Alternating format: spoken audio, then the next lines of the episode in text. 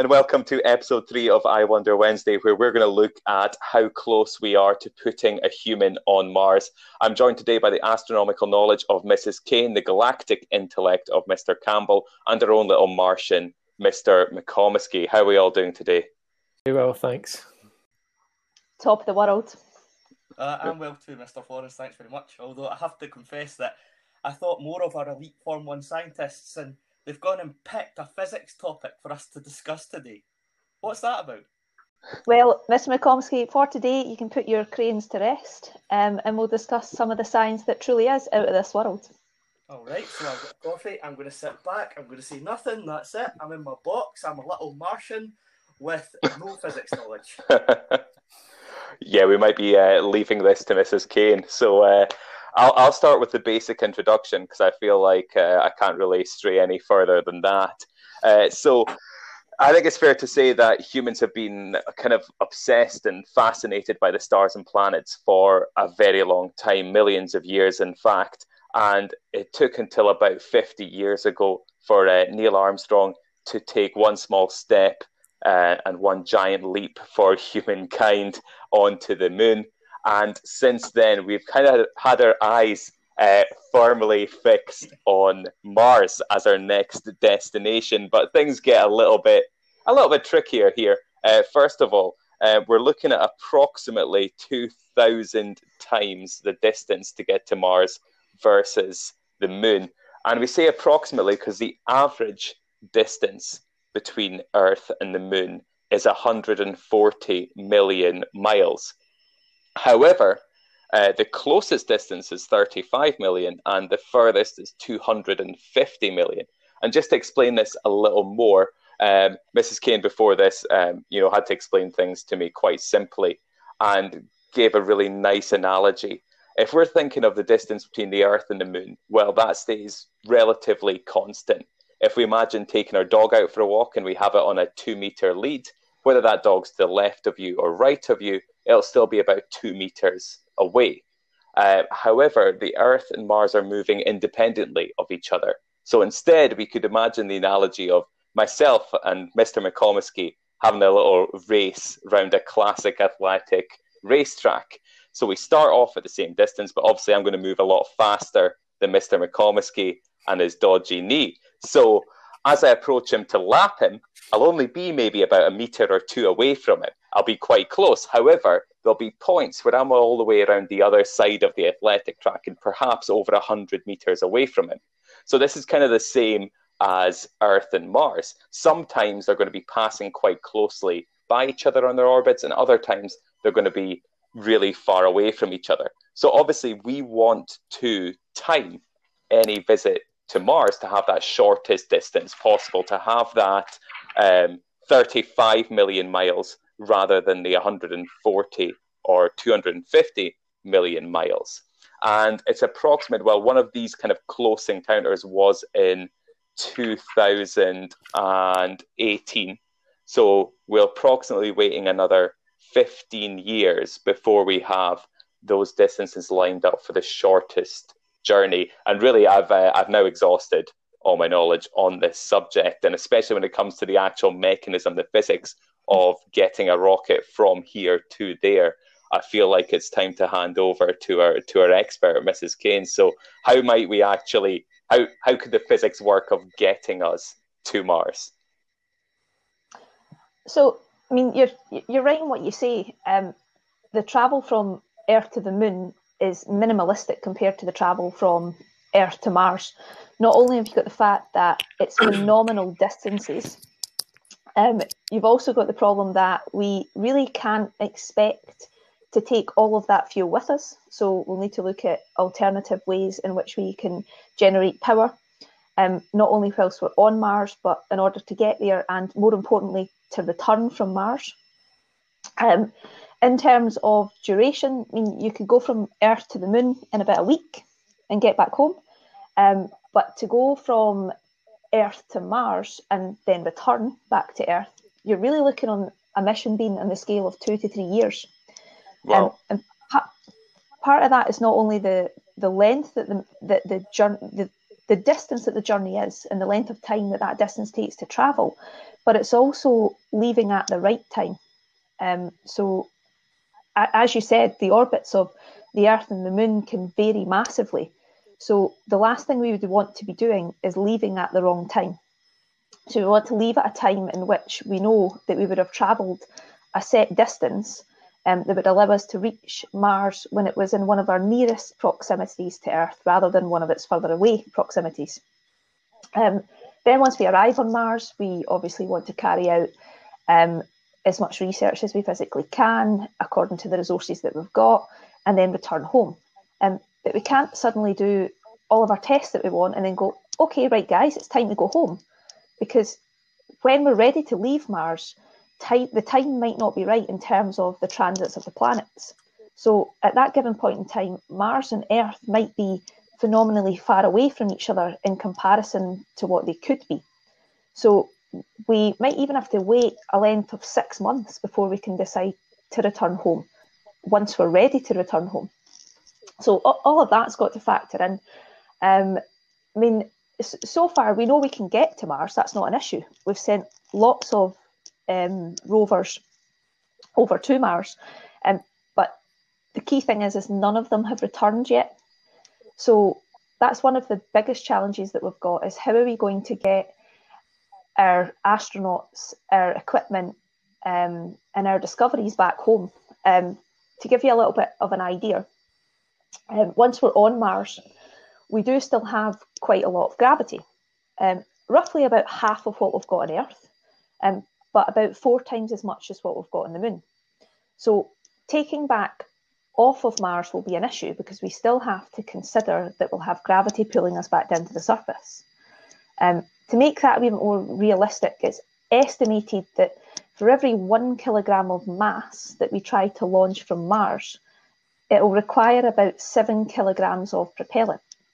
So if you think about a typical astronaut weighing about 100 kilograms, and that's not including their spacesuit, it's not including their um, rocket that they're in, it's not including any resources that they still have on board that they require for the long journey home. Um, that's an awful lot of fuel.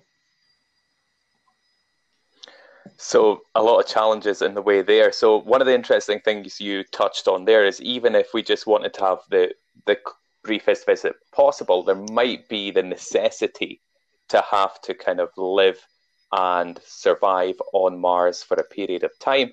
But we've also got to think about surviving the journey there as well and what that might do to the body. I don't know if anybody wants to pick up here into what that what that journey might be like for the humans, the astronauts on board. Okay, um, thanks, Mr. Florence. Um, first things first, before we start, I believe there was a challenge issued in your opening statements there, and I would like to say challenge accepted. I will beat you in that 100 metre race, even if I have to hop. Judging by the amount of time you spend in a gymnasium, it will be a no contest. You might as well. Whoa, whoa, whoa. All the gyms are shut right now, Mr. McComiskey. It's not safe to go to them. You didn't go to the gym when it was open. All right. I went twice. and, and, we can tell. All right. I will race you when we get back to school. We will have that race. You realise there's going to be a million kids watching it, and one of us will fall. Only twenty of them listen to this. They'll, they they won't know what's happening. Fair enough. Fair enough. Um, well, from what I can pull together, there's two major things that we need to think about um, when we're considering a journey that's that's like the one to Mars, and and those two things are radiation and gravity, or the, the lack of it. Because although there is a little bit of gravity on Mars, there's still a problem there. So I'll start with radiation, and although it's dangerous and exposure to it's unavoidable, the cosmic and solar radiation on this type of journey would remain within safe limits as far as we know. Um, for the most part, that is. Um, but that being said, prolonged exposure to these things, these factors, is, is known to increase the rate of cancers, dementia, and also to cause vision loss and things like that. And so, before we consider the potential potential for, for all of those things happening, we also have to think about things like solar flares, because if a solar flare goes off, that would irreversibly damage our cells, and, and we have to negotiate past these radiation problems before we can can think about making this journey. And Mrs. Kane will probably be able to tell us a bit more about that. But what I do know is that sunscreen won't cut it. Um, especially for a for a guy as translucent as I am. I mean, you guys have seen me after a Duke of Edinburgh trip, and yeah, it's it's not a pretty sight. So the astronauts would need shielding of some sort, both in terms of clothing and in terms of the hulls of their spacecraft, I would guess. Um, the second thing, before maybe Mrs. Kane jumps in, is is to consider gravity. Um, and, and that's a more biological thing that, that probably I could talk a little bit more widely about because the, the lack of gravity, both on the journey to Mars and on Mars, is a huge issue. We rely on our muscles to help us move, etc. Obviously, we know that. But they also prevent us from collapsing into a fetal ball on the floor here on Earth. Um, it keeps us upright. And gravity, because it's constantly acting upon us, it shaped our muscles, it shaped our bone development. And by losing gravity for months or even years, as it might take to get to Mars, an astronaut's going to need to compensate for this. To put it in perspective, it's estimated that up to a third of our muscle mass would be lost from our quads after just nine days without gravity. And so, unless we do something about that, um, we're, we're going to have problems. And and that's that's going to mean we need a gym of some sort, um, not just for leisure, as we make the journey to Mars. Mr. Florence. My, my muscle mass was lost in nine days of lockdown, never mind nine days of space travel, my diet of cherry bakewells and coffee. But anyway, that's a side note. You're you're right in what you you say, Mr. McComsky. Um, take take into consideration when we we see astronauts coming back from the International Space Station. Now, the the general length of time these astronauts spend on the International Space Station is about six months. So that's about six months in a, a microgravity situation. Um, previously, I said that a round trip to the moon there, and uh, sorry, to Mars there and back would be about two to three years. Um, part of that is about nine months at the best to get you to Mars in the first place. So you, you're going to spend nine months in microgravity. Then you're going to land on Mars, which is going to be a whole lot different for you because if you had been on the International Space Station for six months and then you land back on Earth, you'll have hordes of fellow astronauts and colleagues who will come out into the middle of the de- desert and physically carry you off like a small child. And that's because when you originally left Earth, you, you left with somewhat of an athletic ability and physique of Mr. McComsky. Um, and then you return back to Earth with somewhat more of a physique of Mr. Florence. Oh, oh, oh, I'm not liking this at all. Yes! I'm editing this out. This is getting edited out. Mr. McComsky is the only guy to have injured himself in charity football while playing in goals, and that was his life as a Referee, I think Thank it you. was last year. Hmm. So, what you need to factor in as well is that you're, you're going to arrive on Mars with um, no additional assistance besides that of your crew, who are all in the same situation of you as you currently are. So that's one of the massive challenges that we're facing now, is that when we get to Mars, are we going to be physically useless?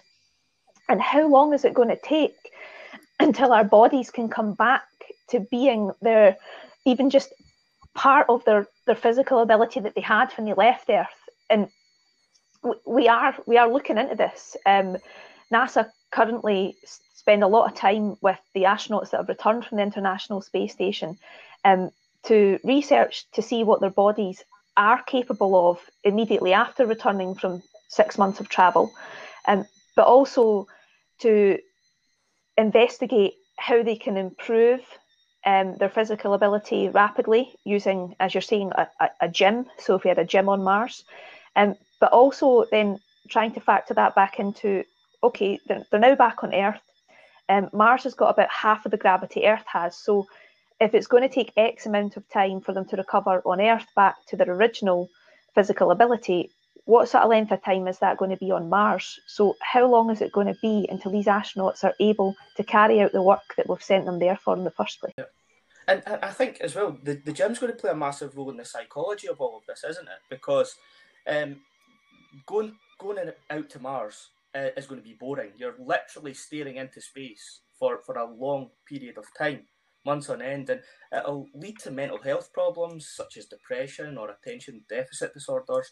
And of course, astronauts are going to go through lots of psychological tests to determine that they're able to handle the boredom of, of a space journey such as that, any challenges that they might face whilst they're out there. And they can prepare for that somewhat on Earth. I read in uh, an article that Mr. Florence sent me that people on Hawaii on the side of a volcano for eight months in isolation and then measured the psychological effect on them just to kind of build up a picture of what it might look like for these people when they, they eventually do go to Mars or if they do go to Mars. And, and they've decided that ultimately the main objective will be to keep people busy, keep them doing things from when they wake up in the morning till when they go to their bed at night. And obviously the gym's going to play a big part in that. It's going to need to. But things like game room, uh, games rooms or cinemas or or you know having places to, to meet other people is going to be important. And I, I kind of envisage it being like uh, going offshore and living or working on an oil rig, but for just a much longer period of time. That's how I've got um, this in my mind's eye. And of course, that's possible, but how easy is it on, on a, a space um, traveling kind of level? I don't know. Um, so let's imagine we've got there. Uh, we've got a way of getting back. Um, we're somehow not physically useless when we land there, um, and we're not too depressed to to get out and have a little look around Mars. Um, what kind of an atmosphere are we looking at there? What kind of an environment are we looking at potentially having to survive in for maybe even up to six months before flying back? Well, you're talking about the atmosphere and just surviving there or, or living there as as the the numpty Elon Musk is, or might might try at some point. He wants to be buried on Mars. Um, but the, the atmosphere is, is quite different. To get into compare that to Earth, in our atmosphere, we've got about 21% oxygen and less than 1% carbon dioxide. Whereas on Mars, we've only got about 0.13% oxygen and about 95.3% carbon dioxide. So that's hugely different. So we would have to, to take all the oxygen there with us.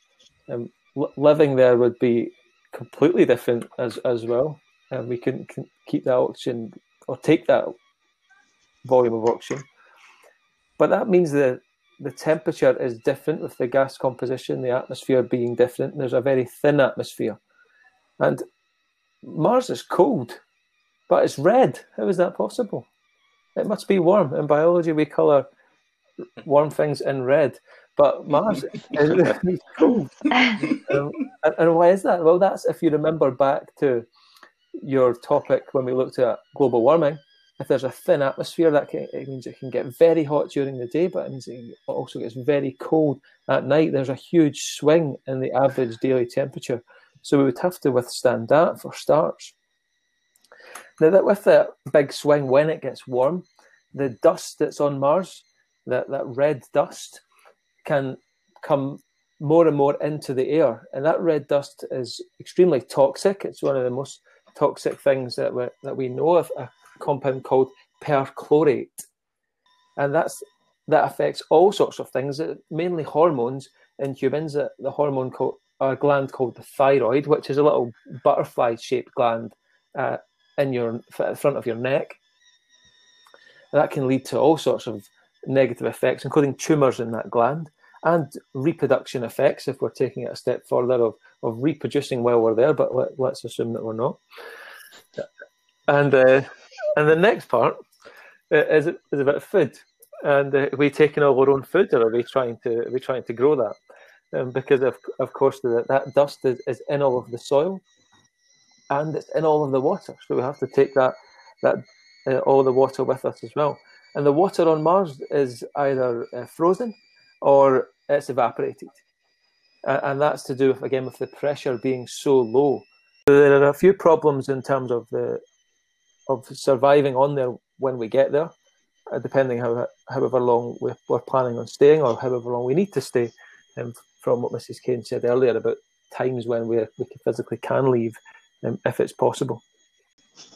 Yeah, so um, you, you're, you're, you're right in a lot that you're saying there. Um, we've really got choices. We either if take everything we need with us, um, make it whilst we're there, or discover it there before we go.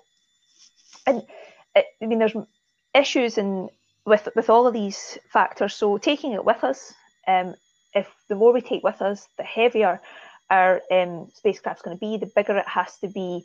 Therefore, our issue when we're trying to take back off from Mars, we were saying that for every one kilogram of mass, we need seven kilograms of propellant on average. So that's going to create some issues. Um, the other option is to make it whilst we're there.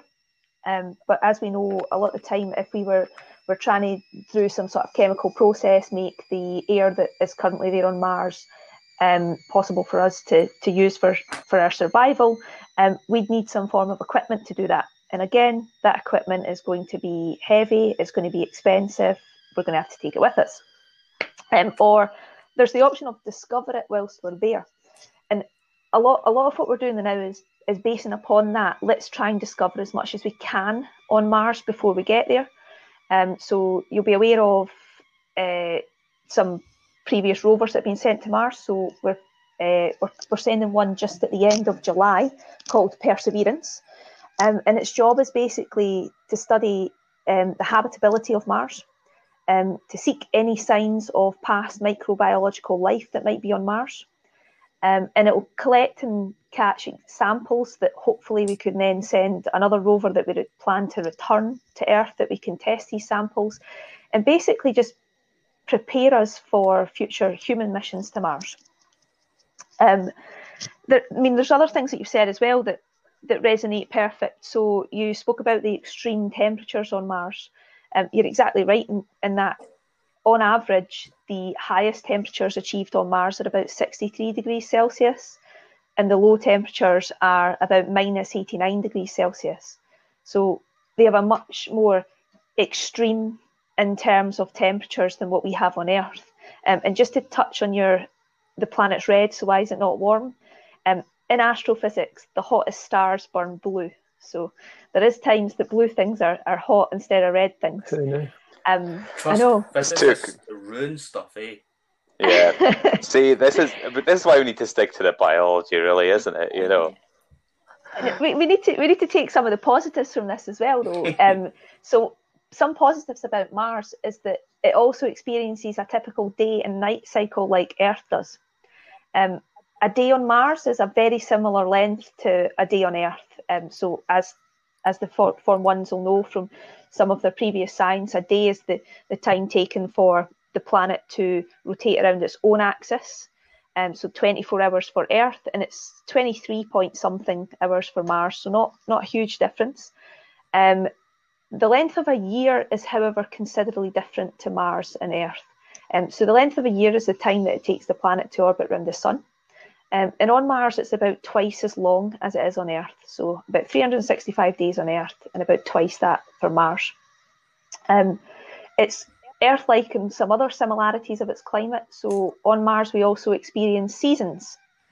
Um, but the seasons on Mars tend to last much longer than the seasons on Earth. Um, and keeping with the idea of, of climate, um, we all know how not great we are at estimating the weather um, on Earth. You know, the forecast can tell us it's going to be beautiful sunshine, and open the curtains in the morning and it's pouring of rain. So we really have to try and predict the weather that's going to be on Mars. Um, for the sense of they experience much more violent storms than we ever experience. And these storms last for much longer periods of time. And storms in their own right then relate back to, as Mr. Campbell was saying, about all of that dust that's on Mars. Um, when these storms hit, it kicks up all of the dust. And that dust can do one really major thing to us and block the sunlight from us whilst we're on Mars. And this this is one of the, the, main reasons why we lost um, communication with the Opportunity rover um, back in the early 2000s. So that was a, a rover that was originally sent to Mars um, to do something similar to what the Perseverance is to do, to have a look at um, is it possible, was there previous life on Mars? Um, could we maintain life on Mars and get to know a bit more about the planet? Um, but its primary fuel source was solar power. Um, and the minute the storms came in and it kicked up the dust, it blocked the sun from the solar panels Um, so the rover itself went into some form of hibernation, um, where it tries to shut down all of its systems, and that includes its communication systems with Earth, so that it can keep and preserve what charge it has to keep the vital parts of it ticking over until the storm passed. Um, but once the storm itself passed, all of that dust was lying on top of the solar panels, um, and it didn't have any friends with it, any human life there to come out and clean up its solar panels. So um, we we basically lost communication with the Opportunity rover, all because of a little bit of bad weather. So. even more obstacles in the way. Um, yeah, I certainly wouldn't want to be in Mars in one of those storms. So, uh, just to to round us up, then I guess after that comprehensive view, um, I guess how close are we to putting humans on Mars? Let's kind of flip that question a little bit and to Do you think we'll see a human on Mars in our lifetimes? Mrs. Kane, would you like to start us off? I'd like to hope that is possible in my lifetime. Um, I mean, that's another factor. How long am I going to live?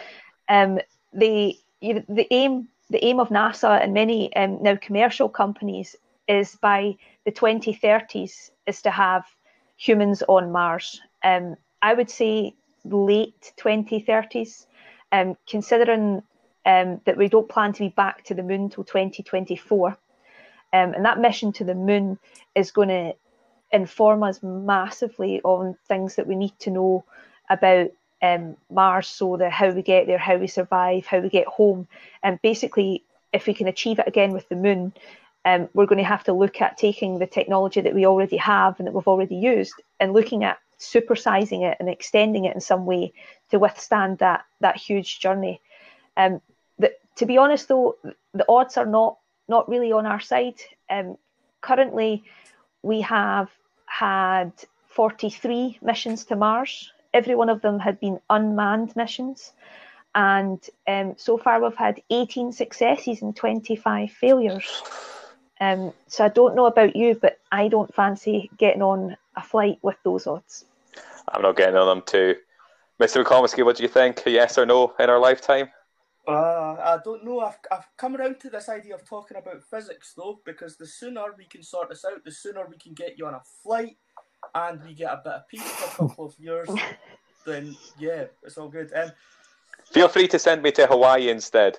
No, no, the Mars sounds good. A couple of years to get there, a couple of years back, all that. Um, but you know, I, I hope it's I hope it does happen, so long as it's not a vanity project, so long as it's not Elon Musk trying to get there because he thinks it's cool. Um, but I don't know. I think my gut feeling is that it probably won't happen in our lifetime, but I hope it does.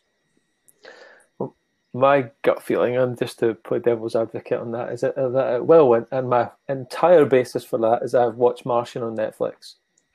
So it is possible. You heard it here first. Yeah.